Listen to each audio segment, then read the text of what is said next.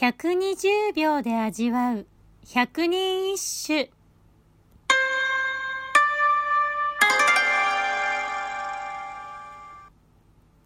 第76番。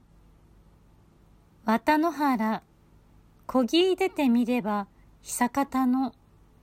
雲井に孫う起きつ白波法性寺入道先の関白大乗大臣。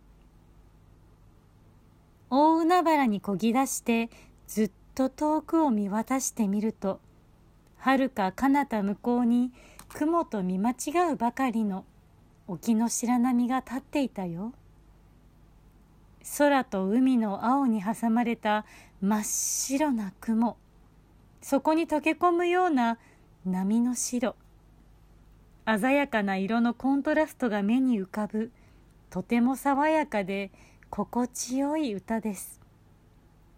ところでこの歌の作者藤原利道は法性寺関白と呼ばれていましたが百人一首でのお名前は法性寺の入道先の関白大乗大臣。この長いお名前早口言葉として聞いたことがある人も多いのではないでしょうか。